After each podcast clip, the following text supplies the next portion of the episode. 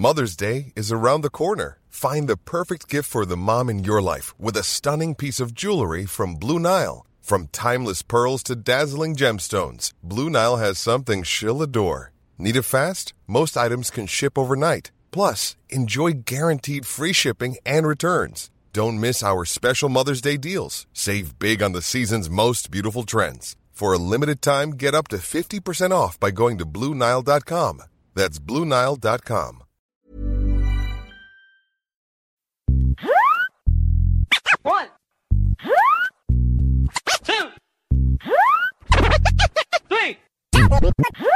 ang number one podcast sa Potrero Malabon at sa May Kawayan, Bulacan.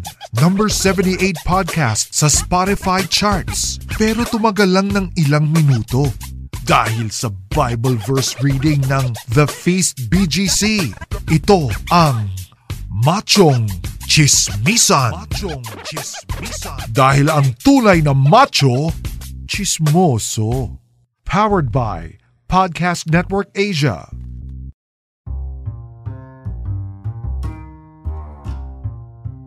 Mga bro, mga sis, welcome sa panibagong episode ng Machong Sisimisan. If you wanna give support to this podcast, pwede nyo i-share sa mga social media pages nyo or pwede nyo ring i-share sa mga kaibigan nyo para mas maraming makapakinig. Pwede din kayo mag-donate via PayPal. Ingo, ano nga yung link natin? Yung link natin sa PayPal ay paypal.me backslash machongchismisan. So, ulitin ko ulit. Yung link namin sa PayPal ay paypal.me backslash machongchismisan. Sa mga magtatanong kung ano yun namin yung pera, dahil alam nyo naman, madami na kami nun. Pagbibili namin ng foods, equipments, at pambabayad namin sa aming internets. Si Ingo lang yung maraming pera. Ako walang pera. Bigyan nyo kami ng pera. So, Ito na ang bagong episode ng Machong Sismisan. Maraming salamat. Enjoy. bye!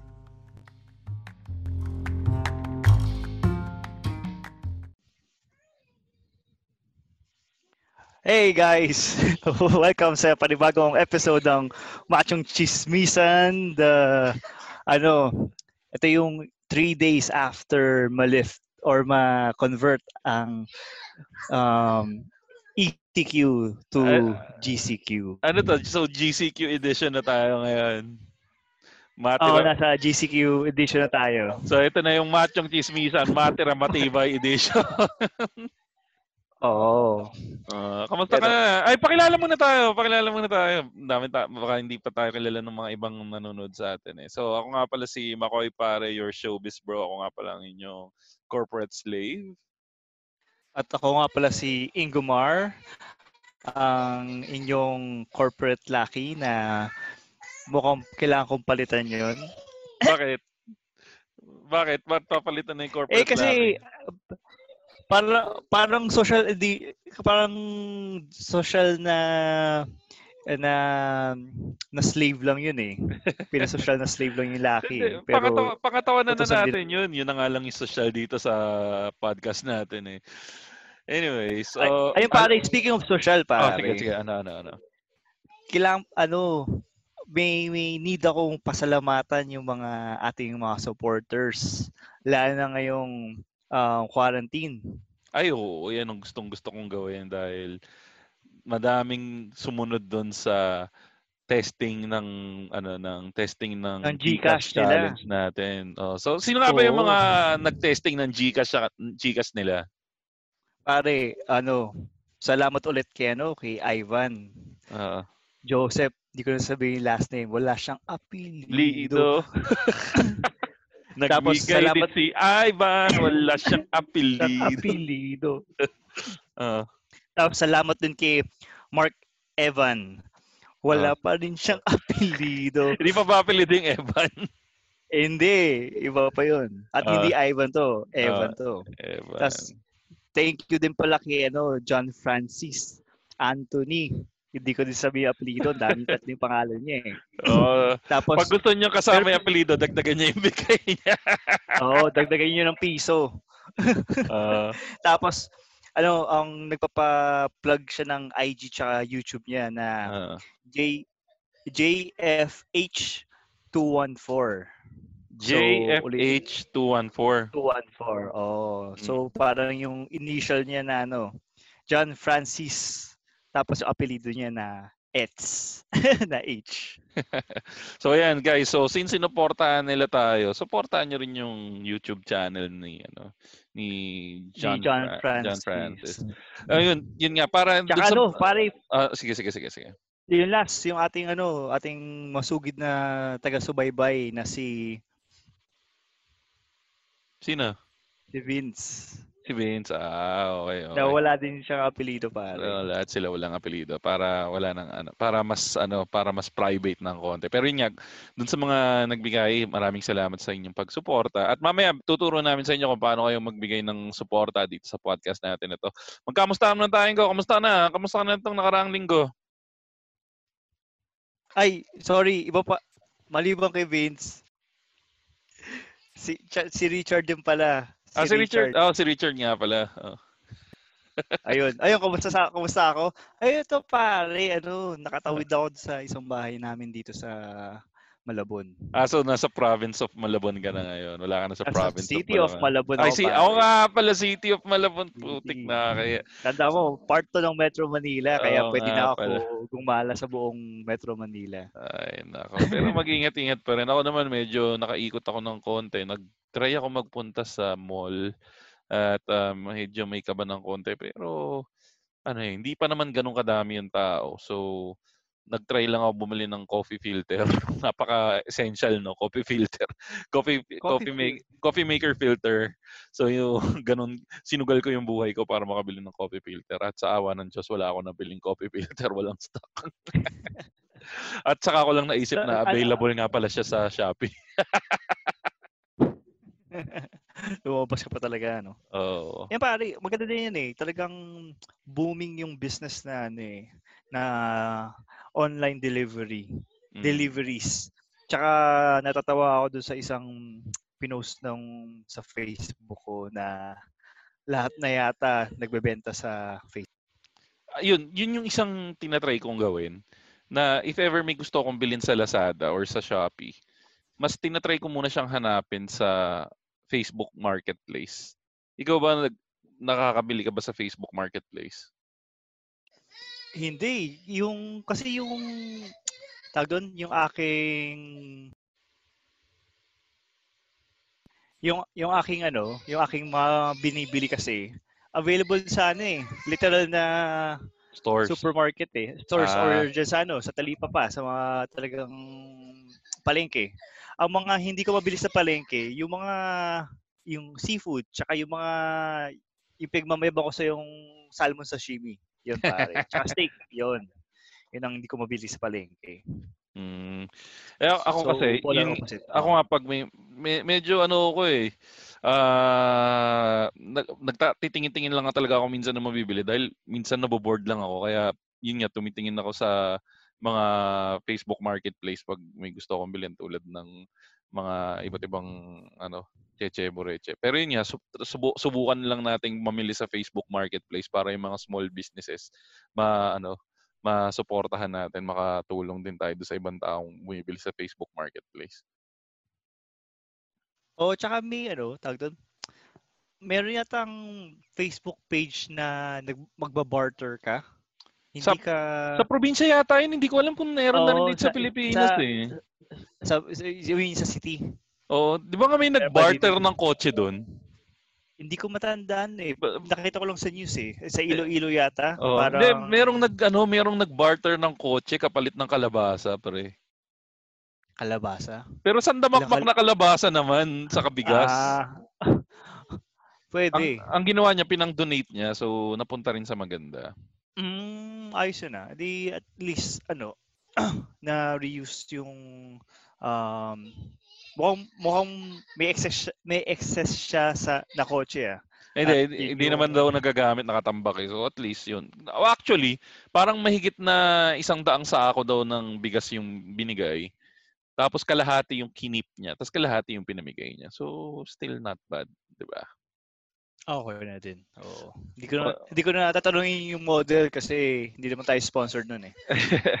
Hindi, pero ito pre, balik, ano na tayo, balik na tayo sa current events, di ba? Putik. Uy, cu- cur- current events.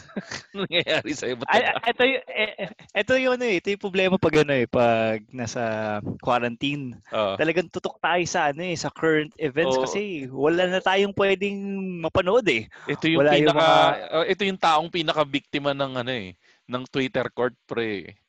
Parang yun nga tama yung sinasabi mo eh. Ito yung panahon na pinaka nakakatakot na magkamali dahil ano eh, buong mundo yung ano eh, nakatutok sa ngayon pag nagkamali ka eh. Oo, all eyes on you eh. Kasi ang ang balita lang talaga ngayon eh, umiikot lang sa COVID eh. Plus, wala tayong mapapal- mapapanood na bagong noon, noontime show, mga prime time um, telenovela. Oo, wala nga ano, walang mapanood ngayon. Pero ito, punta na natin tong latest na balita natin na to ngayon. So, yung pinaka putok na balita ngayon, pumutok to kagabi, Ingo. So, si DJ Lunyo. Kilala mo ba si DJ Lunyo, Ingo? Um, based sa aking ano, masugid na pag-research, ano siya, dancer siya pare.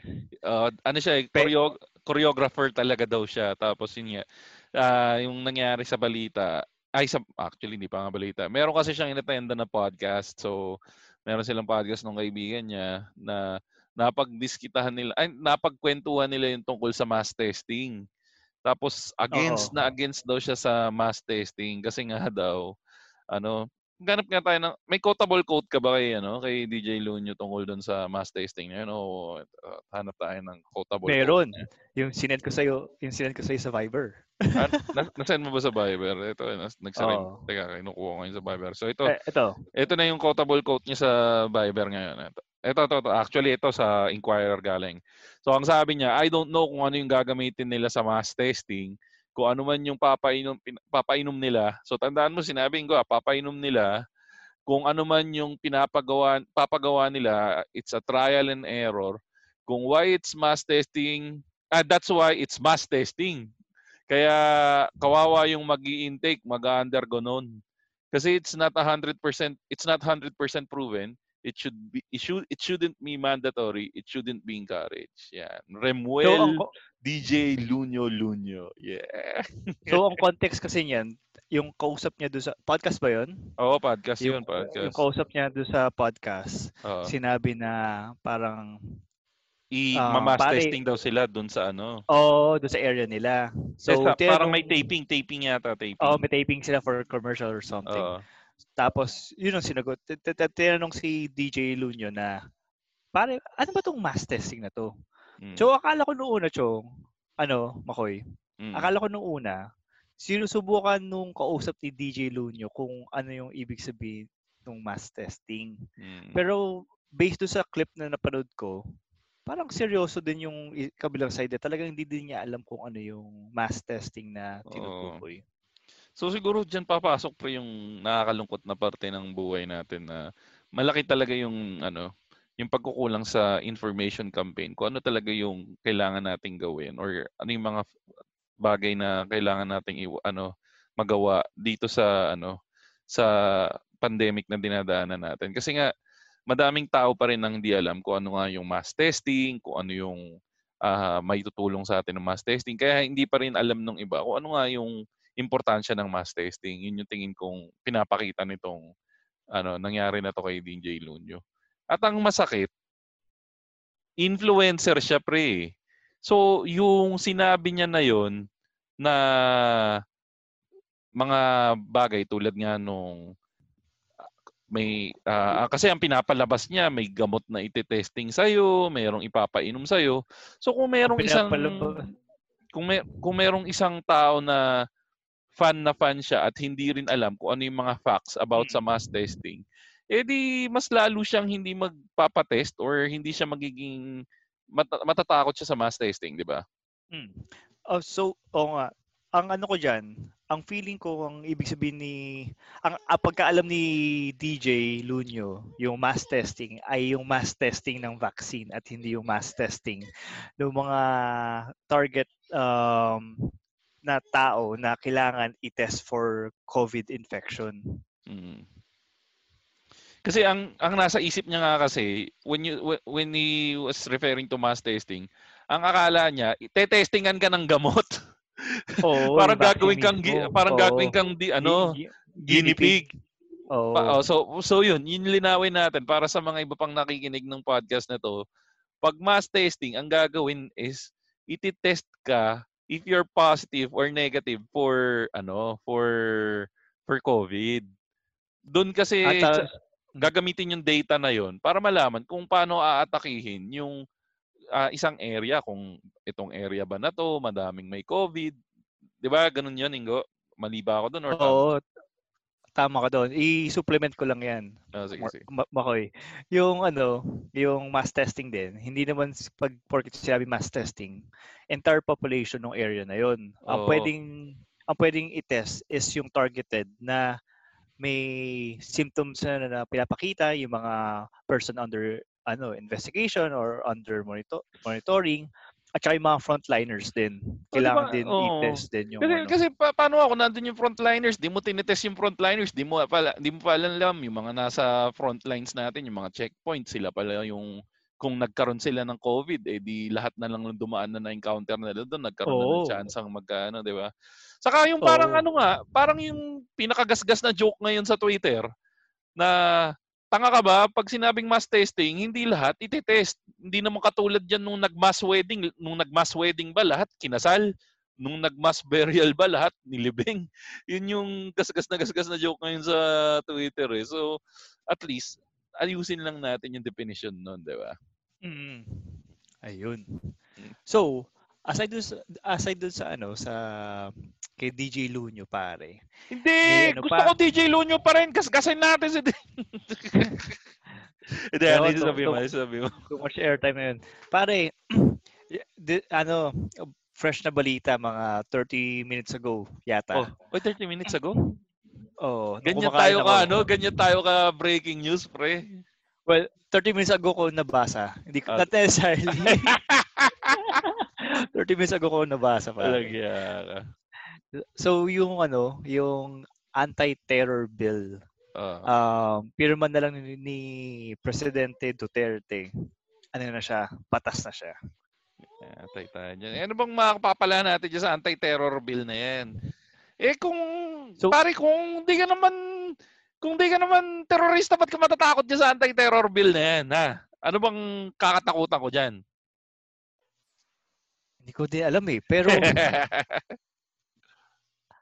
baka pero ma- kasi ang... ba- ang- mag-ingat ka, baka ma-DJ load nyo tayo dyan sa anti-terror well, hindi ko din alam kung ano, kung bakit, um, ang ibig sabihin, hindi ko din alam kung bakit ba nila pinupush or pinush tong anti-terror bill. Mm. Pero kasi, based doon sa mga nababasa ko, isa sa mga um, parang red flag, red flags dito sa anti-terror bill is yung provision na magkaroon ng warrantless warrantless arrest. Tapos, pwede ka i-detain for 14 days kung suspected ka as a terrorist. So, suspected pa lang ah, pwede ka nang ikulong. Yun nga. So- problema. so, warrantless arrest, paano? Parang martial law na, di ba? Sort oh, sounds like martial law. Um, pero siyempre, um, yung mga critics, sinasabi nila under the guise of the law. Kaya, may, nagka, yun, parang nagiging legal siya. Pero under the guise of the law, um, ano siya, hindi siya martial law. Kasi may bill talaga na kailangan na, ipatu- na pinatupad. So, ayun, tama ka doon sa sinabi mo na kung kung hindi ka naman terorista, bakit ka kakabahan? Hindi, yan yung Pero- nababasa pero- ko. Hindi ko opinion yun, ha? Baka sabihin sorry, sorry. sorry. Y- yun yung nabasa, yun yung, sorry, y- yan yung floating reason nila na bakit tayo Oh. matatakot. Pero flip side doon is kung wala ka naman, kung wala naman ginagawang mali yung government, bakit sila matatakot na may mag may mag magre-rebel? Oh, hindi kasi Diba? napapansin ko kasi ngayon, parang ang dami yatang ang ano ngayon, balat sibuyas ngayon na ano, hindi na ba pwedeng mag ano, hindi ka na ba pwedeng mag mag ah, criticize ngayon ng gobyerno? Eh, Kasi kung talagang may nakikita kang mali, dapat sabihin mo, eto ah, para ito ang isang magandang example diyan. Madaming madaming madaming OFW, madaming o, madaming OFW yung ano ah, boto sa pamamalakad ng ng gobyerno natin ngayon. Ngay- Ngayon, karapatan nila yun na na kasi kung ano yung opinion mo, yun ang opinion mo. eh. Siguro kasi yun yung nakikita nila sa internet na na oh, maganda pa lalakad ni Duterte, tahimik na ngayon. So karamihan ng mga ibang OFW, ang tingin eh magandang maganda yung nangyayari dito sa Pilipinas. So pro Duterte sila. So karapatan nila 'yon, 'di ba? Pero kita mo Mm. naman, ang daming nagsasabi doon na wag na kayong wag na kayong ano, wag na kayong kumontra sa gobyerno, sumunod na lang kayo. Yan yung mga tagline na makikita mo kadalasan, 'di ba? Pero anong nangyari nung pinasa yung ano? Ano nga yung batas na ano yung madaming OFW yung nagalit, yung Yung ano, yung sa PhilHealth, i- mag-i-increase oh, yung yung kanilang premium ng Oo. 3.5 ng kanilang daily wage tapos mag-i-increase yan until maging 5%. oh, 'di ba pagkat nung lumabas yun, madaming OFW naman na nagalit dahil nga apektado na sila. Ang nangyayari kasi parang nung nagreklamo sila, doon naman nagkaroon ng resulta na ang sabi eh kinancel na daw yung kinancel na daw yung yung pag-i-implement noon, 'di ba? Yung pag-i-implement ng rule ng PhilHealth, 'di ba? Yun yung nangyari ngayon. Pero wala Oo, namang ginawang voluntary na Volun- lang yung pag pero pati for O- OFW ah. Pero naniniwala ka ba yun eh? Wala namang batas na in-implement para i-cancel yung batas. Di ba kailangan i-repeal yung law para ano, ma-cancel yun? So far wala pa akong nakakita. So Oo. sa mga listeners namin na baka hindi lang namin nakita or na double check, paki-send naman sa amin para ma-disseminate ang information. Hindi, yun nga. Parang may nabalitaan nga ako na nitong buwan mayroon pa rin mga nakaltasan eh. So, ang parang nangyayari kasi, parang yung ibang tao hindi nag hindi nagrereklamo pag hindi sila ano, pag hindi sila apektado. Yun yung napapansin ko. Ikaw ba, Ingo, meron ka bang napapansin na nareklamo, parang na, nagrereklamo ka ba dahil apektado ka lang o minsan nababad trip ka rin dahil may mga nakikita kang mali. Yun kasi yung parang gustong mawala ngayon ng batas na anti-terror bill kasi parang madali ka ng matag na ano, matag na terorista ka dahil nagrereklamo ka. Yun yung nakikita ko. Ikaw ba ganun din yung nakikita mo? Oo, kasi yung yung yung basis kasi ng ano eh, medyo loosely defined yung pagiging quote unquote terror, terrorist eh. Parang madaming overlapping between being a terrorist and being just a critic of the government. Ang isang pinagtataka ko dito, pre, bakit ang daming senadors, senadors, gusto ko niyan. Ang daming senator, ano ba, senado, se- senat, madaming senators na bumoto ng yes para dito. At ang nakakatawa dito, hindi mo pwedeng sabihin dil, laban ng ano eh, ng mga dilaw or DDS kasi yung mga bumoto halo ng dilaw saka ng DDS na na na senators. Ito ha, bigay ko sa inyo, gusto mo sabihin ko sa inyo yung mga senators na bumoto para mag-yes dito. Oh, sige. Ah, una si Senator Angara, si Nancy Binay, si Pia Cayetano, si Ronald De La Rosa, si Grace Po, Amy Marcos, Lito Lapid, Joel Villanueva, Cynthia Villar, Manny Pacquiao, Win Gatchalian, Bongo, Richard Gordon, Panpilo Lacson, Bong Revilla, Franklin, ah, Francis Tolentino, Franklin Drilon, Miguel Subiri, sa Tito Soto. So, parang majority nung Senate. Dalawa lang yata hindi bumoto na para ipasa to eh. Si ah, Francis Pangilinan lang yata sa kasi ano eh. Si Risa Ontiveros. Walang vote din si ano. Si Nasa sino, abstain yung iba. sino yung nakakulong? Si ano, si Dilima. May nag-abstain ba? Meron. Ayun, hindi ko na alam kung sino yung nag-abstain. Pero yun, ano, parang nagtataka lang ako, pati Franklin Drilon nagboto dyan. Eh, ikaw, kung parang ano kasi, ano, parang yun, doon pumapasok yung may takot ako may takot ako sa puso ko kasi ako outspoken akong person sa ano, yung social media. Eh. Ano yun, madali ka ng Mm. targetin, gano'n. Pwede, oh, madali ka na targetin eh. Um, kasi yun nga, yung ano ba yung definition nila ng ano, ng being a terrorist? Saka 'di ba nga nitong huli nauso nga yung mga ano 'di ba? Yung nag yung napag-usapan din nating huli yung nagmumura sa pangulo, hinuhuli 'di ba? So parang Hmm. magiging ano na ba 'to? Parang common practice na ba 'to na ano, parang North Korea Parang- na na parang pag nagsabi ka ng pangit warm up sa na ba? War Warm up ang putik. Eh, mali mo, ito, itong ginawa natin na pag-uusap na to, baka eventually matag din tayo, di ba? Pero ito, ano, pinag-uusapan pa lang natin yung anti-terror bill. So, kayo, kung nakikinig kayo ng podcast na to, pag-isipan nyo kung tingin nyo ba, eh, makakabuti sa atin o ano, makakasama sa atin yung anti-terror bill. Dahil ako sa sariling opinion ko, medyo nakakatakot. Eh. Ikaw, natatakot ka ba doon, Go? Oh, lalo na pag 173 congressman ang nag-vote na okay. 31 voted no at 29 abstained. Congressman to Ah, ah. sa, Congressman. sa Congress. Putik. Sa Congress to. Putik matindi. Oh, Bigat naman So- ang usapan natin. Hindi ko, ano eh.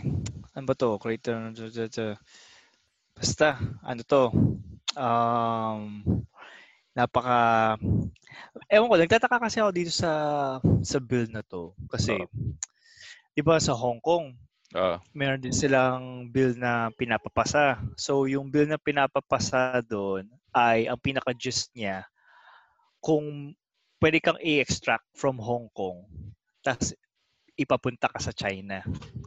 ah oo, kasi nga 'di ba, ano parang ano nga gusto na nung ah, talagang parang ini inaano na nung Ho- nung China yung powers nila over ano 'di ba? Over Hong over Kong, 'di ba? Hong Kong. Oo. Oo. Ah. Ah, nagano na ako. ayun. So, ayun. So, let's see. Mukhang mukhang hindi ko alam kung magkakaroon ba ng magiging probinsya ba tayo na ima-annex na ba tayo ng Annex ng? China. Oy, teka, teka, masyado na mabigat yung usapan natin. Usapang showbiz muna tayo. Oh, sige, sige. Gusto ko yan. Ito pa. Ah, what's new? Showbiz, bro. Hindi, may babalita kasi ako sa'yo. Kasi sa, Oh, in- ano sa, sa Instagram, nag-post Mm. yung napakagandang Uy, Instagram. Instagram. Uy, Sa- model. Instagram model. Oh. Hindi, kasi nag-post yan, yung yan? napakagandang si ano, si si pangalan nito, si Sino? Jean Park. Ivan na ba yan? Hindi, si Jean Uy! Park. Ginry Park. Kaya Ah. tignan nga natin yung kanyang ano IG ngayon. Nag-post kasi si Jean Jean Park. Park na medyo mainit yung ulo niya. Kasi pinost niya yung ano, yung Sa- picture Saan yung na- pinost? Sa Instagram niya. Ah, sa IG. Oh. Nakita ko nagluluto siya. Oh. Oh, so nag-asawa na pala si Jean Park. Nag-asawa na si Ginry Park? Oo, tas Sino nag- na? Showbiz ba? Showbiz? Hindi ng showbiz eh. Eh, ang medyo masakit sa kanya, ito yung sinabi niya oh. P mahahaba yung yung ano niya, yung post niya, pero yung pinaka gist is PS, if you ever comment something mean about my husband or say something like him ano, blah blah blah, iba-block niya daw. Tapos shut the fuck up lang ko yung lahat. Kasi alam, alam naman yung kasabihan sa Pinoy, ay, yung, al- ewan ko, ito, karamihan ng Pinoy kasi medyo mapanghusga eh. teka lang. Teka, teka- lang. Ikat muna kita dyan, Mokoy. Oo. Bakit siya, ba siya defensive dun sa ano? If you ever comment something mean about my husband. Kasi nga, yung, defensive? yung mga tao dun sa asawa niya, hindi daw masyado kagwapuhan. Yun yung comment. Eh, alam mo naman, Hindi- pag may magandang babae, ubod Eh, ng gandang babae, na naipost yung picture ng asawa niya na hindi ganun daw kagwapuhan, kasab tulad nung sabi ng mga tao. O ikaw, tingnan mo yung itsura ng asawa ko, tingnan mo yung, Instagram niya ngayon, oh. Nakita mo na. Mayaman kasi siguro itong lalaki. kita mo, kita mo yung kagaguhan mo. Porket, porket Mga- hindi na kagapuhan eh, sasabihin nyo mayaman. Sama Parang walang bra si? Ginry dito ah. Ano na, walang. Parang walang bra yata suot si Ginry. Siyempre, yun ang ano niya. eh. Pero ano, bigyan natin ng depth benefit of the doubt. Parang pinapalabas mo naman mukhang pera si Jinri eh. Mukha bang pera? Hindi. Oh. Eh, feeling ko naman di siya mukhang pera, pero feeling ko din mayaman yung lalaki. Kasi, titignan ko, speechless ako eh, speechless. Bakit? Pangit ba? Ang yabang mo naman. Hindi. Kasi, okay, Mukha naman siya So, si mabait Jin- ah. so si Jinri, siyempre alam natin na ano, sikat siya, artista. Tsaka nag ano yan, BBBJ, eh? B, Ano yung B, Ano BBBJ? BBBJ? Ano BBBJ? BJJ ba? Ano BJJ? Ay, hindi, BJJ pala. Hindi, da- dalawang J pala yun, hindi pala dalawang B. Sorry. So, Brazilian dalawang J Jiu-Jitsu. pala. Yun ba yun? Brazilian Jiu-Jitsu? Oh, BJJ Linawin mo pala. kasi. hindi- Oh. Oo, hindi BBJ. sorry, sorry. God. Iba yan, iba yan, guys. So, parang walang, kung, kung, kung, kung regular joke ka lang, walang way para ma- maka-interact mo si Jinri or hindi ka papakilala s- ng mga friends niya sa kay, kay Jinri kasi you're no one eh. Parang anong ba, bakit mo kakusapin yung friend namin eh sino ka ba? Artista ka ba? So feeling ko talaga ka- actually kahit nga sobrang yaman, ko sorry, sorry. Kahit sobrang gwapo mo, hindi mo pa rin hindi pa rin papakilala sa si ano si Jinri kasi yung connection sa kailangan mo eh. eh in terms of connections, mga may isa sa mga success stories ng mga mayayaman or businessman ay may connection. Ano titignan mo ba yung photo ni ano? Tinitignan ko yung wedding ring nila, pre. Oh. Bakit? Nakasulat sa loob, I love you 6,000 ang putik. Saan mo nakita yun? Ano Nasa yung- IG din ba? Oo, March 10, I love you 6,000 ang putik. Kita nyo, Chong, si si Tony Stark, hanggang 3,000 lang yung ano, I love Ibang you. level to si Jinri Park, pre. I love you 6,000. Tinalo si, ano, si Tony Stark, pre. Ma- March 21 ba yan? March 21 na post? Yung sing-sing na dalawa. Ayun, oh. I love you 6,000. Oo nga, no? Tanga in fairness, kapal nung sing-sing. oh. Tao, eh, Hindi, daming yung makapal na sing-sing doon sa asawa niya, yung manipis sa kanya. May bato ba? Oo, may bato pare. Uy, madaming bato. Bato ba yun o yung dinaya na silver? Pare, hindi. Bato yan. Oh, maya, baka mabait. Mayaman niya talaga. Mayaman yan. Hindi, baka naman talagang ano, na in love talaga siya. Ikaw naman, oh. Mamaya, ma-BJ tayo ni... Ay, ma-BJ! B, B, BJJ. Baka ma- ma- Brazilian tayo. Jiu-Jitsu tayo ni Jinri. Ano ba yan? BJJ ka kasi na beat. Pero ito, ah, pre, ang masasabi natin kay Jinri, isa siya sa mga ano, pioneer ng ano, sexy Instagram pages. Oo. Talagang Oo.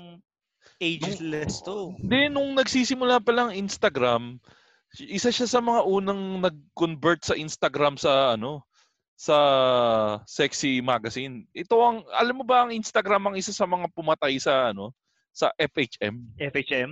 Oo. Oo nga eh. Di ba? Online talaga eh. Online Parang bakit talaga ka pa yung bibili ng FHM kung libre mo namang makikita si Jinri Park, libre mo namang makikita si Ellen Adarna, libre mo namang sino ba mga pioneer ng ano, ng sexy Instagram pages. Yun lang Min- dalawa yung follow ko dati eh. Oo, di ba? Silang mga ano niyan. So, dapat saludo pa rin tayo at paggalang kay Jinri Park. Maganda tong Oo, post. pero ano December yan? 17 na.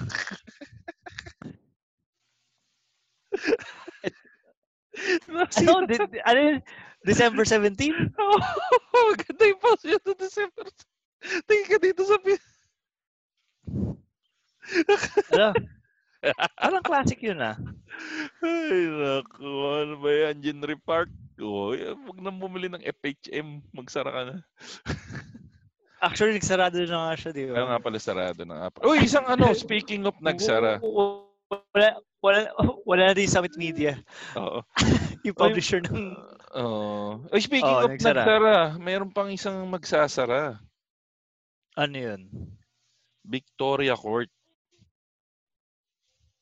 Yung Hindi Victoria daw Court. magsasara yun ah, tira. Hindi, ang ah, nag-research ako, yung Hmm. Victoria Court kasi ah, tinayo yan ng tatay at ay ng mga magulang ni Angie King saka ni sino nga ang pangalan ng kapatid niya? Ah, brother Angie King. Mid King. Hindi, si Mid King eh. Basta si Angie King may bra. Ayun si Atticus. So magka Ay, Angelo. Oh, sorry. Hindi, si Angie, siya si Angelica, siya yung dating. Ah. ah. so, si Ate Cruz, magkapatid, ma- minana yata, kung di ako nagkamali, minana yata nila yan sa parents nila. So, ang ginawa, dinivide yata yung, guys, correct nyo na lang ako. Ang pagkakaintindi ko, dinivide yata sa magkapatid yung mga branches ng Victoria Court. Okay? Hmm. So, ang una yatang nag-give up dahil nga dito sa nangyari na pandemic. Atticus, Atticus King. Oh, sorry. Hindi, ang nag ang nag-give up si ano, si Angie. So, Oo. i-give up niya na yung ah, branches niya ng ng Victoria Court sa na isasara isasara na. So, Oo. so yun nga magsasara na nga daw yung yung ibang branches, Branches. ng Victoria Court. Pero in fairness naman, mukhang matinong tao naman tong si Angie, eh, ano, ah dun sa nabasa ko, bibigyan daw ng proper compensation. So yung Hmm. ah, ng, reti- ng- retirement benefits para dun sa Tsaka yung entrenchment pa- Oo. packages. oh, Oh. retrenchment packages. So maganda pa rin yung ano, yung paghihiwalay nung no, well, hindi pa rin natin masasabing maganda kasi magsasara eh, mawawalan ng trabaho eh. So, pero, Pero fairness, pag- mas magiging easy para sa kanila ng konti at least for the next few months kasi may pondo sila. Yun yun yung Oo. nakikita ko. Pero At saka yung ano, in terms of employment, kung Hmm. ano, pag na nagbalik ulit or nagkaroon ng demand for the love sa mga motels nila, yung Mm. mga na-retrench, may, may chance sila na sila yung ipaprioritize na ibalik. Ah, as yun din yung sinabi doon sa article na nabasa ko na if ever daw na maisipan nila na mag mag ah, reopen ulit yung branches, Mm. sila daw yung mga unang ipaprioritize na tawagan. Mm, mm. Ang tingin ko naman magre-reopen din ulit yan eh. Siguro ano lang, kumbaga, ano lang, pinagpahinga lang nila yung, kumbaga, instead na ituloy nila na, na ituloy nila na magdugo yung sugat nung, nung, kasi nagkakaroon sila ng loss every time na, ano eh, nagtutuloy yung business eh. Siguro kinancel lang Mm. nila muna para mas mabawasan yung, yung loss nila. Upkeep nila, oo. Mabigat Oo. din yung upkeep na yan. Mm. Pero madami, ah, parang tingin mo ba marami pang ibang motel na magsasara? Kasi isa sa mga businesses yan na, ano ya, na highly affected ng, ano eh, ng, ng pandemic na to eh. Pandemic. Well, eh, oh, good. definitely. Um, nagsimula na sa mga ano eh, sa mga hotels eh. Lalo na sa mga ano, sa Ay, meron pa may isa, di ba? An, ano ba yung isang nagsara sa Manila? Diamond Hotel ba yun? Um, Basta, basta yung Um, isang malaking hotel din yun eh. Ay, hindi. Sa Davao ata yun, yung isang malaking hotel na nagsara din doon. Mar- Marco Polo. Marco Polo ba yun? Ayun. Uh, Marco Polo. So, sana makabawi sila para yung mga nawalan ng trabaho, magkaroon pa rin ng trabaho. Oo, tsaka talagang laki ng impact nitong ano, nitong pandemic na to. Kasi madaming pamilya ang nabuo dahil sa Victoria Court. At madami ring pamilya ang nasira dahil sa Victoria Court. Di ba merong ano, merong ad sa may parang billboard yata or merong print ad sa ng Sogo Oo. na Group study. bakit daw yung hindi, hindi parang ang picture ay yung guy parang nakaakbay do sa babae Mm. tapos yung guy masing-sing tapos yung babae wala Oo. Napansin pa yun. Oo, napansin pa yun. Say, ayos to ah. Hindi ko nakita mga- yun ah. Pag may nakakita nga ng picture, na kung mayroon kayong may alam ng picture na yun, isend nyo nga sa amin sa Facebook page namin or sa Twitter tag nyo kami para makita ko yun. So, yung picture nung mag-asawa, ay nung mag-partner, yung babae ang walang singsing. Yung babae walang sing-sing. Gag. Ay, nako. Gago talaga ang internet. Napansin pa yun. no? Anyways. Oh, meron pa Ay, ba pare, yung... isa- Ah, ano, ano, ano. Sige, sige. Isa din sa mga... Ah, ito, ito, ito, yun. Ito mo ko, ito, ito lang. Ah, ay, nakita mo na. Oo. Ah, Uh, pakita sa'yo ah. ah. Ah, puti ko. eh, yan na lang ang gagawin nating cover photo. Send mo sa akin yan. ang Gagawin nating cover photo for this episode. So kung yung mga hindi nakaki kung gusto niyo makita yung picture na kaya kung mga nagtataka kung bakit yan yung cover photo ng ng episode na to, yan yung pinag-uusapan natin ngayon. Yun, yung picture na yan na walang sing-sing. Anyways, oh, ano pang ano, ikikwento mo sa akin, Ingo? Eh pare, speaking of ano, eh, speaking of Sogo, Oh. yung ano, 'di ba may mga tropa tayo from ano, from long long time ago. Ito yung mga high school friends natin, mga grade school friends natin, Oo. yung mga tropa natin ng mga Nakaraang Ah. trabaho. na, ano no, na mga na, mga katrabaho. So, y- yun nga rin yung pa- napansin ko eh. Ang daming chat rooms. Madami, yung nabubuisit din ako sa cellphone ko. Ang daming ano, ang daming notification. Ganun ka rin ba? Oo pare. Karamihan sa kanila, nakamute lang. Pero pare, yung mga iba dyan, Oo. ito yung mga ano eh, yung mga sources ko minsan ng ano eh, pornography.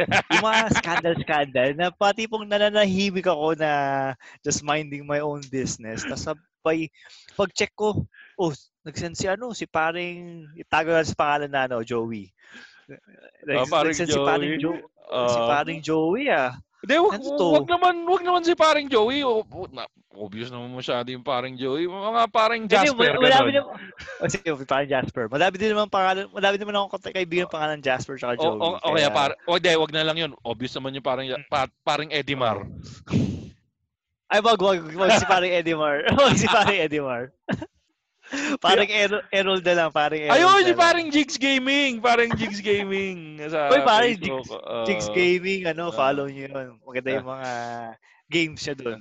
Kasi pa- katulad si lina- ano. linawin lang natin yung concept baka hindi pa nagigits na iba. eh. Kasi nga parang an- ano ang daming chat groups na nakasali ka na na yung iba chat group ng grade school, chat group ng high school, chat chat group ng mga lumang katrabaho na ang topic iba-iba pero nagkaka merong something in common lahat. Uy, ano ba yan, Ingo? Eh, merong something ano ba yan, Ingo? I-forward mo ka sa akin yan. Ano ba yan? Huwag ganun. Hindi, parang something in common sa lahat ng chat groups ng iba't ibang grupo na lahat yata na dadali dadamayan ng porn. Ano ba yan, Ingo? Wag, wag mo ipakita yan. Masama yan. Anyways. So, ano nga yung ikikwento mo, Ingo? Ayun pare, yun, yung mga group chat na, may group chat ka na ano, na nag-send ng porn, Ah, may group chat na nagbebenta sa'yo, may group chat na talagang nagchismisa lang talaga kung ano yung nag it sincerely nag, nag nangangamusta yung ganun Oo. pare. Pero kahit na ano pa yung topic ng chat group na yan, dumadaan pa rin lagi. Merong isa pa rin malibog na member na magsasend ng bold. Ay, ay totoo yan, totoo yan. Oo. Lahat Ano, na lang yata y- ng yung- chat yung- group, merong merong isang member na ano, na member pa ng ibang grupo na pino-forward niya lahat ng bold na nakukuha niya sa isang grupo doon sa, doon sa chat group niyo. Tapos, tapos may, may group chat kayo na, for example, originally, sampu kayo. Oo. Tapos, doon sa sampu na yon ito lang yung interest yan. Gusto, ang Oo. sampu na yan, tatlo kayo, puro por, porn lang yung gusto nyo pag-usapan. Oo. Gagawa kayo na sa yung group chat. Magkakahuli-hulay. Ngayon, iniisip ko, doon sa, sa original na group chat na yon alin ilang group chat kaya yung wala ako doon sa, sa, sa, sa mga nanganak na group chat na yun na ako naman Oo. yung pinag-uusapan. Hindi, ang isa pang napansin ko, diyan sa mga group chat na yan, diyan mo makikita pa rin kung paano nag-evolve yung ugali ng mga kaklase mo nung high school, yung mga dating kasama mo. Kasi doon sa group chat ko ng high school, meron na talagang likas na malibog doon. Okay? Ah, Oo, pare. So, yung likas na malibog, natutuwa ako, na, hindi ako, well, na, naano ko na, Natutuwa ka na, mali, malibog na- pa rin siya. hindi, at least consistent siya sa karakter niya na malibog pa rin siya. Tapos merong iba na nag-evolve na tatay-tahimik lang ng tatay-tahimik lang dati. Pero siya na ngayon yung pinanggagalingan ng lahat ng porn na doon. Siya na yung bangka na, na nagbabato ng lahat ng porn doon sa ano, doon sa chat group. Tapos meron pa rin meron naman na ano, meron naman na tao na alam mo na na tigang na walang ginawa na alam mo na taglibog na siya kasi magme-message na siya na uy ah kunwari ang ano tawag niya doon si pastor nga yung tawag nila doon sa taga Oo, taga supply eh. pastor. Pastor, wala pa tayong bagong stock diyan. At ang masakit doon, manghihingi siya ng bagong stock ng porn niya. Mga alas 10 ng gabi. Alam na yung pam- pampatulog. Alam mo, hindi makatulog. Alam mo na, wala akong makita. Wala ka bang VPN? Wala ka bang, hindi ka ba makapunta ng YouPorn? Maghanap ka ng bull doon. Kailangan pa mangingi sa chat group. Pe- Pero ano ba, yung, yung, yung VPN ba, pwedeng gamitin sa ano? May libreng VPN ba? Tapos kukonekta ka sa porn? Kasi nakablock na yung mga favorite sites ko eh. Hindi, sa pagkakalam ko, merong mga VPN na libre na Oo, ang problema lang, nagsusuntukan nga lang yung mga ads. So, ah, ka- kagaya ng, sa pagkakaalam mo, sa pagkakaalam mo, kagaya ng, Hindi ko alam kasi wala akong VPN pero dati na-try kong maghanap ng VPN dahil may gusto kong Ah. i-access na content sa Netflix. Ooh, plastic! Ah, Hindi, meron akong, Netflix Japan. may, may gusto Porn. akong i-access na content sa Netflix, sa Oh. sa YouPorn, na pwede ka mag-install ng ano ng na basta parang isa-isain mo na lang yung mga VPN. Alam ko may matsatsambahan ka na free VPN diyan. Ang problema Oo. lang yun nga hindi siya kasing powerful nung ibang VPN na pwede Yung may bayad. Oh, hindi mo pwede baguhin yung country na pinagko-connectan Mm. mo, hindi mo baguhin yung parang may limit lang yung time na nakakonect ka, etc. etc. Sakay nga, eh, Mm. nagsusuntukan nga yung ads bago ako connect. Yun, may mga ganun. Kaya message nyo kami kung ano yung mga ano, yung mga klase, kung sin, ano pa ibang klase ng mga tao sa group chat. Ayun, meron pa yung mga group chat na ano, sa group chat meron pa rin yung mga taong nangaasar pa rin ng mga ano, yung parang ina ano, parang ini-exert pa rin nila yung mas yung ano, yung pagka-alpha nila nung high school na inaapi pa rin nila yung mga kaklase nyo na ano, na putik, ang tatandaan nyo na 37 na kayo, 40 na kayo. Tapos nung nag-join yung kaklase nyo na isa, wala pa rin awa, aapin pa rin na, "Ah, ikaw yung tumain nung ano nung, nung grade 3 ta. ah, binu- binubuli pa rin. Oo, so makikita mo na lang na nung una nagre-reply pa siya sa mga chat, ngayon hindi na. Tapos nandyan pa rin yung isa na ano na lurker lang, ilalike lang yung Oo. mga video o mga messages na nakakawa. And andun yung mga yan. May napapansin ka pa ba bang ibang nag-member ng chat group o wala na? Yun, yun na- nakuha na ba natin lahat? Pero yung ano, yung may group chat din na entirely, ano, tika lang ah, entirely nagbebenta lang. Ah, meron bang ganun? Wala akong group chat na ganun eh. Maggawa nga Meron ako akong ng, y- ano, pang group of friends mo lang ba yun? Na puro friends lang o ano? O meron bang ibang tao na random people na nandun? Hindi, meron kasi ano, meron kasi akong member uh, Facebook groups na nagbebenta ng magic cards, Ah, yung mamahaling carton. Oo, wala akong ah, walang kwenta sa buhay ko.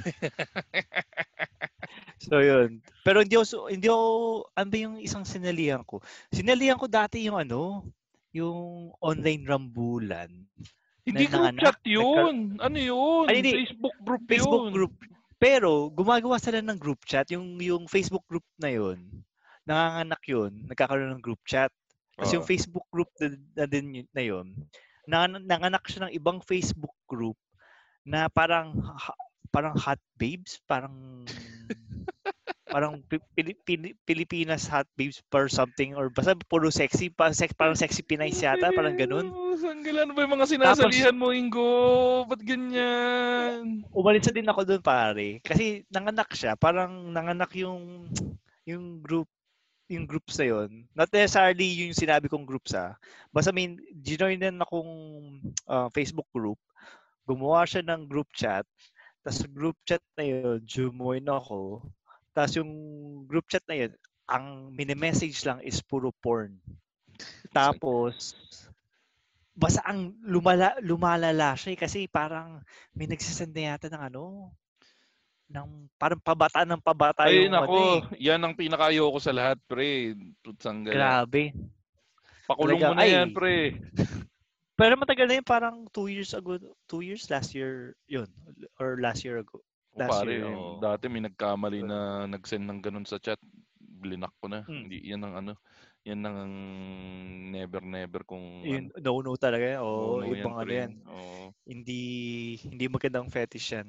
oo. Tsaka, patingin na kayo guys, pag ganun yung hilig nyo. Oo, da- na mag ano, magmumog ka na may- ng ma- mag, maghilamos ka na ng holy water. At saka alam mo ba may holy salt? Holy ano? Holy salt. Holy, salt? Asin. Oh, holy salt. Ho- holy salt. Anong gagawin ng holy salt? Hindi ko nga din alam eh. Meron ako, meron ako napunta na bahay. May altar sila. May holy water. Which Oo. is, a- ano naman, okay naman. Oh, okay lang, holy water. Oh. Oo. oh. Nasa guto, ano yan? Tapos sabi, holy salt. Tapos, parang sa holy salt? Hindi ko Holy na tinanong salt ah. Hindi ko na tinanong ka. Baka naman Ay, ano yun- yan? Baka naman Himalayan salt lamp yun. Hindi. As in, alam mo yung Ah. ano? Pero alam mo ko ni Holy Himalayan salt lamp. Oo, yun yung pink pink Oo. ano eh, yung pink salt eh. Eh, ano yung Hindi tsura ng holy salt niya? Ah, Pinagluloko mo ko Ala, eh. alam mo yung binibenta nilang ano, 20 isang tumpok sa palengke? Ganon? Ganun yung tsura niya. As in, yung plastic din niya, ganun din yung quality ng plastic. Gago, baka ko- pinagtitripan ka lang ng tropa mo. Holy salt ang putya. Una, bakit ka maglalagay ng asin sa tabi ng holy water tsaka katabi ni Santo Niño? Hindi ba alam na nasa, ano yan? Na Hmm. nasa, ele- yan ang 11th commandment, do not eat salt.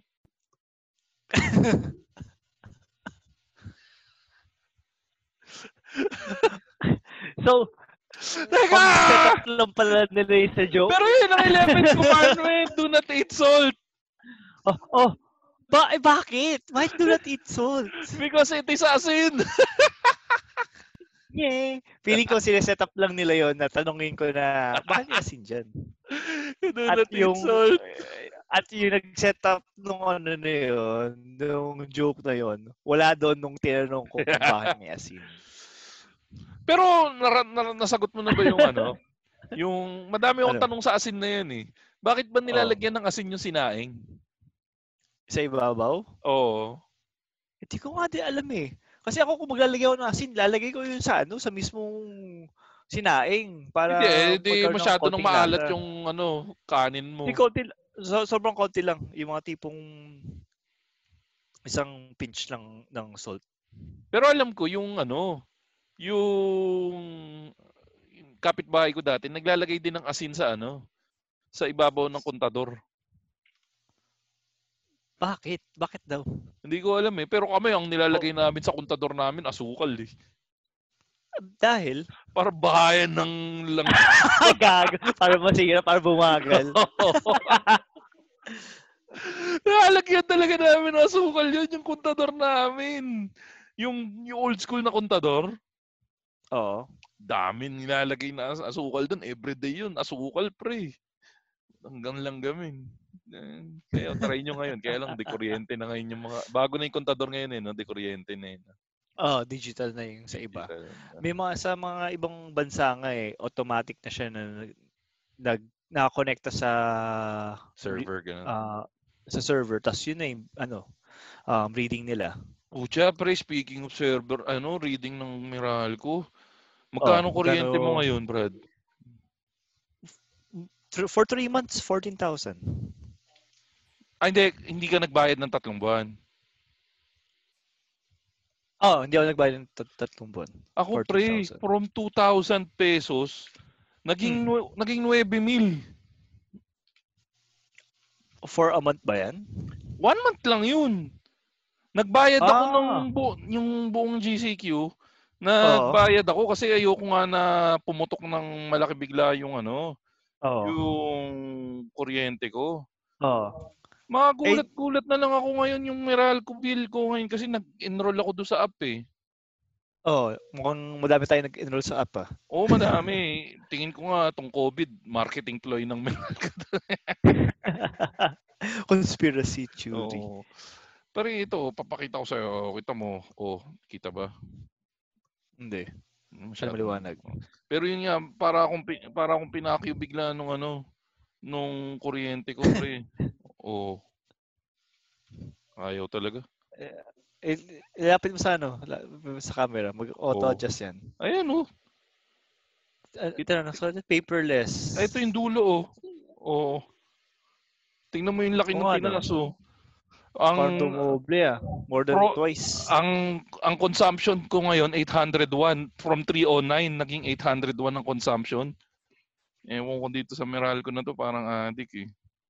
So Pero di, eh, di ba naglabas naman sila ng advisory na magkakaroon ulit ng another reading? Tapos um, in excess. Yan, in excess. Ibabalik naman or i-charge sa next billing. ayun, Wala bang alam, alam ko may ganun eh. Hindi, Well, dapat ko, ganun. minessage ko si Meralco, binigyan ako ng kan, ano na dahil daw ano eh. Dahil daw parang yung last two readings ko daw is ano is uh, Understated. average, average daily read uh, average monthly lang daw yon kasi nga daw hindi nakapag-read. Ah, so es- guesstimate lang pala yan. Oh, yung last two na binayaran ko. Oh. Tapos yung ngayon daw, yan na daw talaga yung reading. Ewan ko sa kanila. Pako yun sila. Ah, okay, okay. Hinabol, So, yung- hinabol daw. Oo. okay. O ito, may bago tayong balita, Ingo. Oh. As total kanina nag-usapan na rin tayo ng batas, 'di ba? Meron ng ano, ah, Ah, Republic Act number 7394. Yun ang Consumer Act of the Philippines na unlawful na daw ang pagbebenta ng kahit anong produkto na walang karampatang price tag, label o marketing ng presyo ng produkto. Ang Ah, ta- so ang- bawal ba- na yung ano. Bawal na yung PM is daki sa PM cent. Pero kasi kaya lang naman yung mga online sellers hindi nagbibigay ng ano ng presyo nila. Hmm. Kasi ano eh, yung comparison between ano eh yung makakompare yung price eh. Pero kasi para sa Yun akin, ang ah, yun nga yung oh, that, dapat yun nga yung magbibigay na ano, naibigay mo na yung best price mo. Kasi nawawalan nga ng karapatan yung consumer na pumili ng kung kanino siya bibili. Kasi ending din Mm. pag pag kasa pag nag-PM sa'yo, sasabihin mo rin naman yung presyo. O edi Mm. nasa nandun pa rin sa consumer kung bibili niya o hindi. Mm. O ikaw, ano opinion mo dun sa PM Isdaki na yan? Um para sa akin, oh, post nila yung ano, yung price kasi sayang yung ano eh. Sayang steps, parang additional step just to know yung presyo ng item. Saka ano eh, na- nagiging ano pa yan eh. Mas matatama rin pa yung customer mo na kontakin ka minsan dahil PMs daki, PMs daki, di ba? Oo. Oy, ako pala, nakita mo ba nag-post ako ng isang araw, pre? Ano yung pinost mo? Yung ano, edited picture ng may abs ako. Edited ba yun? Hindi halata. Hindi, may natutunan ako about dun eh. Actually, Oo. ayun, para sa mga hindi nakakalam, syempre hindi naman lahat kayo Facebook friends ko. Ano, Mm. nag-post ako ng nagpapayat kasi ako nung mga nakaraang buwan, actually isang taon na yung nakaraan. Saka maraming nakapansin na pumayat ako. Ang ginawa ko namang huli, since hindi ko pa rin talaga mapalit yung chan ko, nag-post, nag-edit ako ng abs sa Hmm. sa hubad na katawan ko. At pinost ko yun sa Facebook ko. doon ko napatunayan, doon sa, naging case study tuloy yung post ko na yun, na imbis na katatawanan lang siya, parang naging case study ko siya. Kasi madaming mga matatanda na nag-message sa akin na kinokongratulate ako at sobrang ganda na daw ng katawan ko at kinokongratulate ako da, sa paghihirap ko. Doon ko napansin na madami talagang tao na nabibiktima pa rin ng fake news ngayon, pre. Mm. At ang- Kinabahan ka ba? Hindi, parang ano lang, nalungkot lang ako na na madaming tao na na, na nabibiktima nga ng fake news na hindi nila kayang i-discern kung ano yung totoo o hindi. Na akala nila pag nakita nila sa internet, totoo na. Mm. Parang yung isa pang nangyari, yung ano, yung isang kakilala ko matanda. May sin forward sa akin na ano, forward sa akin na na video na ang title ng video is ano mga tao daw na pagkatapos na ma-sting ng killer bees namatay within a few minutes. Pero nung ni-research ko, napatunayan ko na hindi pala yung killer bees. Ano, may Ano nag- pala siya? may gas leak daw dun sa area na nag-cause Ah. para mamatay yung mga tao na yung matandang nag-forward sa akin, nakikita ko na talagang ano, worried na worried siya na posibleng umabot dito yun sa Pilipinas. Pero at least na na na na ano na ano ba yun? Nung inexplain ko sa kanya, Napacify naman siya. napacify siya. So, doon ko na ah, patunayan na marami pa rin talagang tao na bibiktima ng fake news dahil sa ano kakulangan ng Kasi- kaalaman kung paano malaman kung totoo yung fake news. Mm. Ikaw ba, Ingo? Oo ba nga. ginagawa mo pag may nakikita ka isang balita na tingin Article? mo? Oh, article, video na tingin mo eh, Um, ano? so parang so for example, merong article against sa government. Ang ginagawa ko, binubuksan ko yung ano, yung mismong article. Tapos babasahin ko kung ano yung context. Um, hindi lang ako sa headline nagbe nagbe-base eh. So pati yung mismong article, kung merong snippet, let's say si Bato de la Rosa, example lang ah, not entirely ito talaga yung nangyari. Meron siyang sinabi na ang saya-saya ng buhay. Ang, ang, Oo. ang, ang, ano? ang sarap naman ng buhay. Parang gano'n. sarap ng buhay yung kay Bato. sarap ng Oh. buhay. Oo. So, baka may full clip niyan. Ano ba yung context nung kung bakit niya sinabi yun? Mm. So, nung napanood ko yung ano, yung yung context, yun na talaga eh. Yun na talaga yung sinabi niya eh. so, so yun, talagang ano talaga, i-check din kung bakit sinabi yung context na yun. Kasi baka mamaya, um, out of context yung pagka-highlight. So, talagang whether kung DDS ka or dilawan ka, i-check mo pa rin kung kung tama ba yung ano, kung tama ba yung um, information na nasagap mo. Ano ba to, Whether Ingo? Ano ba to, Ingo? Time na ba to para sa Ingo's top 5? Na ano? top 5 na- ways para malaman kung fake news o hindi. Ay, oo nga. Oh. Pero hindi tayo top 5. ano? Hindi rin tayo top 6. Ano? Top 3 lang tayo. ah, sige, sige, sige, sige. Dahil ipinut kita on the spot. So ano, ah, sige, ano yung top 3 ways para malaman kung ano fake news yung article o hindi? So, yung Article or three, video. O sige. O basta Oo. yung something na nasa ano nababasa mo sa internet. So yung top 3 ano? So, yung top 3 ay, ano, um, i-check, background check. So, yung background check nyo, kung nakita niyo siya sa ano, well, usually, makakita mo siya sa, sa, sa Facebook or sa social media. Kung sinabi yan ng, let's say, um, a random guy sa, sa social media, i-double check nyo yung sinabi niya through mga sa news. Oo. So kung ano man yung pagkakatiwalaan yung major news um, major news website, yun, i-check nyo lang doon sa website nila. Then, ayun. So, yun, news article. Second isang, naman, isang ano, isang ako may dadagdag ako diyan. Isang best sige. way para makita mo kung medyo kailangan mo mag-doubt kung ah, totoo yung article. Pag yung pangalan ng website ay banatan.blogspot.com. Yan. O, mga ganyan. o kaya ano, Oh, pagbukas mo pa lang ng website, may nakita kang ano, pag may nakita, pagbukas mo ng website ng news article at may nakita kang ad na pampalaki ng titi sa baba, definitely mga ano, 80% to 90% fake news 'yan. Lalo na pag, oo. Pag pag may nakita kang ad sa baba na ano, women are looking for hot men in your area. o kaya ano, they want to chat with you. Ayan, oh, yan.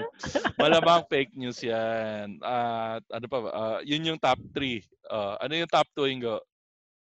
Pare, yung top 2, just adding doon sa sinabi mo, kapag yung yung news or yung Facebook group kung saan yung nakita yung news na yon ay sobrang bias Sa isang doon ano, sa, sa isang sa, partido. sa topic na yon. Oo. O sa isang partido. Yun, ano yun, medyo pag-isip-isipan mo yan. Okay. Tapos, um, i-segue ko lang. Meron akong isang nakitang site, parang pro Marcos siya. Oo. Pero di ko sabihin kung ano yung ano, opinion ko doon Oo. regarding kay Marcos. So, pro Marcos siya. Tapos, nagbigay sila ng poll.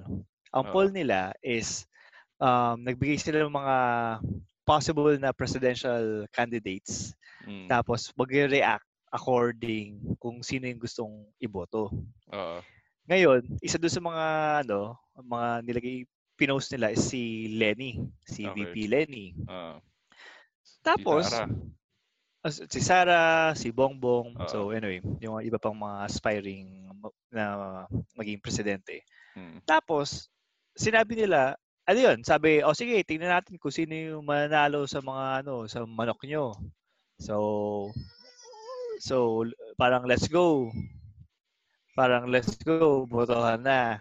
Oo. Tapos nanalo sa nanalo si Lenny Oo. doon sa Sa poll poll. na ginawa ng ng Marcos Group. Pro Marcos Group. Oo. Oo. Tapos galit na galit yung mga ano, galit na galit yung mga Admin. um mga tao. admin or mga, mga, mga tao or ewan ko lang kung totoong tao sila or baka trolls Oo. lang. Na parang eh, eh parang ta- tanga pala kayo eh. I mean, kuya, kahit ako, let's say kunyari lang ah, kahit ako na pro Marcos, na nakita ko na gano'n yung nangyari at may instruction naman kung sino yung iboboto. I mean, Oo. i- kung ano yung reaction para sa para ma- ano yung boto. Oo. Parang maski ako sabihin ko, itanga pala kayo eh. Pi- Pinag, pinag, pinagboto nyo yun freely, yung mga tao, Mm.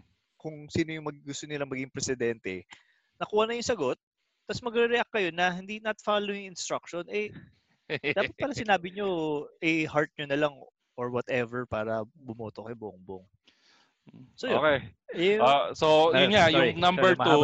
Oh. So, yung number two, kung masyadong Kung bias. bias. ah, Oh, sobrang oh. biased. Okay. oh. Ah, yung number one, ano? Pare, yung number one na ano na fake news ay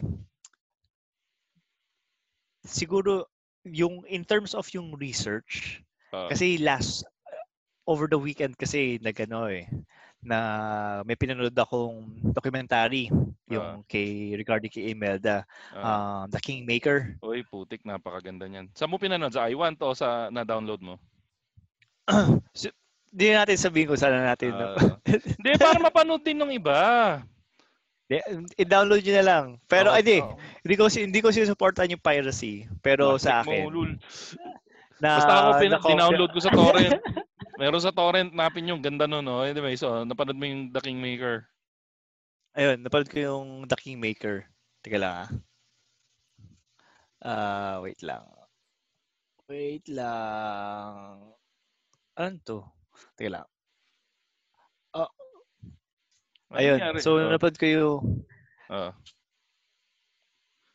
So, napanood ko yung Kingmaker. Actually, Oo. hindi ko pa nga ano eh, hindi ko pa nga tinapos eh.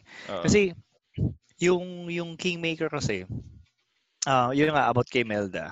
Oo. Ngayon, dun sa mga pro Imelda or pro Marcos, um, ito yung ito yung part na medyo malalim na yung research nyo. Oo. na umabot pa sa documentary. Mm. May mga first five minutes pa lang ng video, may sinabi si Imelda na ang ang pangarap niya sa Manila ay maging paraiso, maging Mhm. paradise. Oo. Tapos parang sinabi na yung current though hindi ko alam kung kailan siya ano ah, hindi kung kailan siya in-interview kung kay Duterte na ba o kay Aquino pa lang. Pero sinabi Ah. ni Imelda um heartless daw yung ano, heartless daw yung government ngayon kasi pinapabayaan yung tao. Tapos pinakita yung mga ah, mga street children, yung mga yung mga slums. Oo. Basta medyo depressing yung ano, yung background. So from there, parang ako naman knowing yung yung history ni Imelda, pa- parang bakit ka nag ah, bakit, anong sinasabi mo na ano heartless yung yung government? Mm. Eh parang eh, 'di ba in the first place sort of you put us there. Well, well kasi yung ano kasi parang syempre sa sarili sa sarili nila nasa kanilang nasa perspektibo yan ng tao eh. Sa kanila kasi iniisip nila na wala silang ginawang mali. eh. Ayun, So- ayun nga, yun. Mm. So, ang ay, basta ang hirap, ang hirap magano. So, basta yung number one, kung yung number three, eh, mag-research sa online media Mm. or on- online sources. Yung number one, mag-research outside pa sa online media, yung mga doc- documentaries, yung mga newspapers, as in, yung mga um, yung mga broadsheets na talagang lumang-luma kung gusto niyo talaga makita kung ano yung ginawa ng ano ng inyong mga fina-follow. Pero siyempre, gagawin mo lang 'yon pag sobrang invested mo doon sa particular party or group. So, lalo na yan, yung history ng Marcos family or gusto nyo makita yung for sure may atrocities din yung ano, mga Aquinos. Oo, For lahat sure yan. Lahat, Lahat yan. naman yan. Lahat naman yan. Lahat yan. Na-highlight- na-highlight lang talaga yung sa ano, sa Marcos kasi ang tagal nilang ano eh. Tagal nila eh. lahat lahat naman ng lahat naman ng ano lahat na walang ano walang perpektong pamumuno. Kaya nga dapat Oo. talaga na ano eh magkaroon tayo ng karapatan na ano na na makapagsalita at makapag ano makapag criticize eh. Kasi pag nagki-criticize ka, doon doon ka nagkakaroon, ng pagkakataon na maipakita na mali yung ginagawa nila, 'di ba? Oo, tama yun. Mm. Parang ano din naman yun eh. Parang katulad ngayon sa office, mid-year review kasi June na. Oo. So, magbibigay ng feedback yung mga katrabaho mo tsaka boss mo para ma-improve mo yung sarili mo. Mm. So, hopefully, ganun din yung sa lahat.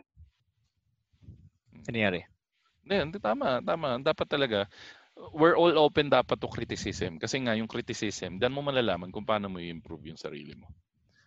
Di ba? Oo nga, tama. Siguro doon na natin tapusin. Putik, masyadong mabigat yung episode natin ngayon.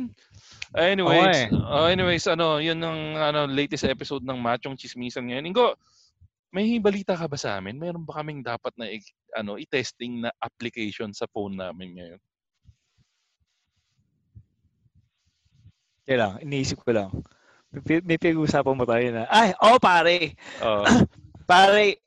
Ang bagal po. So, la- la- so last week pare, Oh, di ba, ang pinatest natin ay Gcash. oo. Pare, gumana. Hindi! Eh, Ma- madami pang Oh. hindi nagti-testing. So, pwede nilang i-testing yung Gcash pa rin pag gusto nila. Sa nila pwede ba Oo, to? pwede pa rin naman. Sa nila pwedeng ano, i-testing yung Gcash kung gusto nila i-testing? Ah, pwede nila ano, pwede sila mag-send via GCash sa 0917 827 4673. Yan. Kung Pare gusto nyo, kahit kung meron kayo naka-install na lang, G- di ba? Oo, Oo, kung gusto niyo i-testing yung Gcash nyo, isend nyo lang dyan. Okay, okay. Oo, kahit piso lang. Tapos aside sa GCash, Oo, kung meron kayong ano, um, PayPal account, oo. pwede nyo din subukan doon.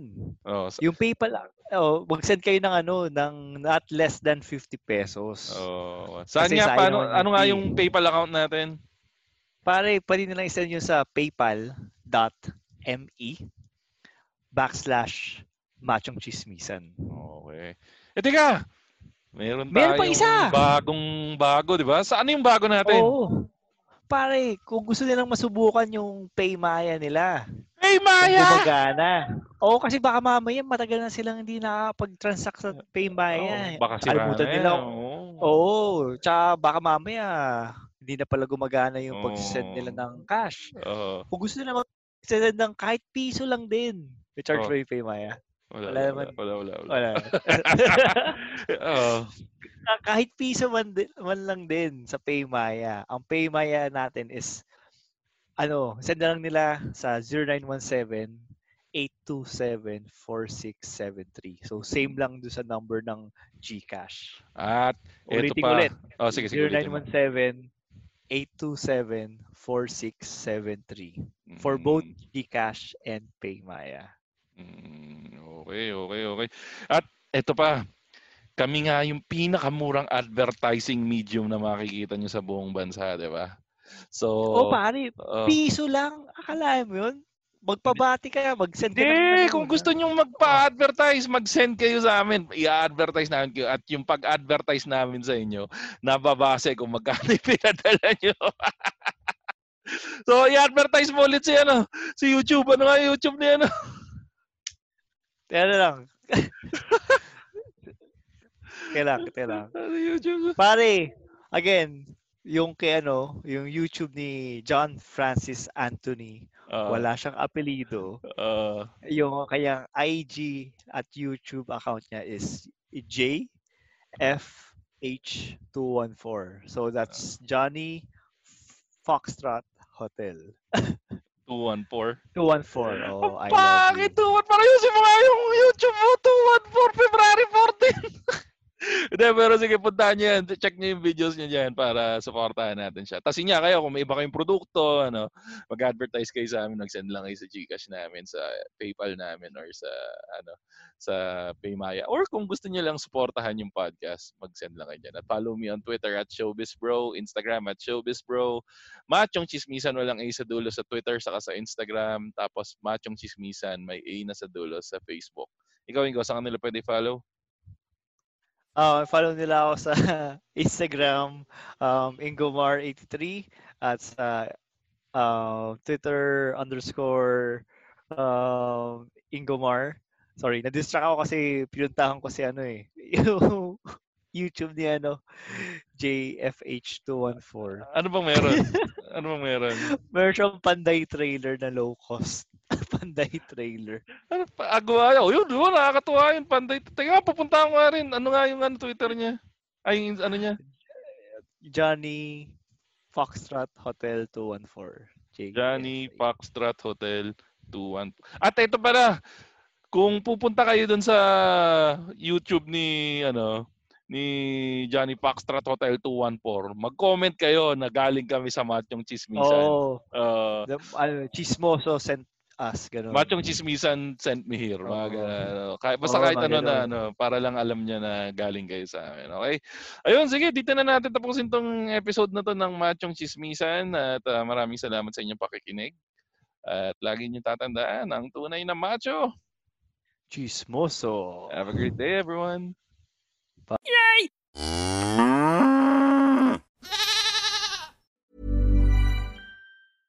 Hey, it's Paige DeSorbo from Giggly Squad. High quality fashion without the price tag. Say hello to Quince. I'm snagging high-end essentials like cozy cashmere sweaters, sleek leather jackets, fine jewelry, and so much more. With Quince being 50 to 80% less than similar brands.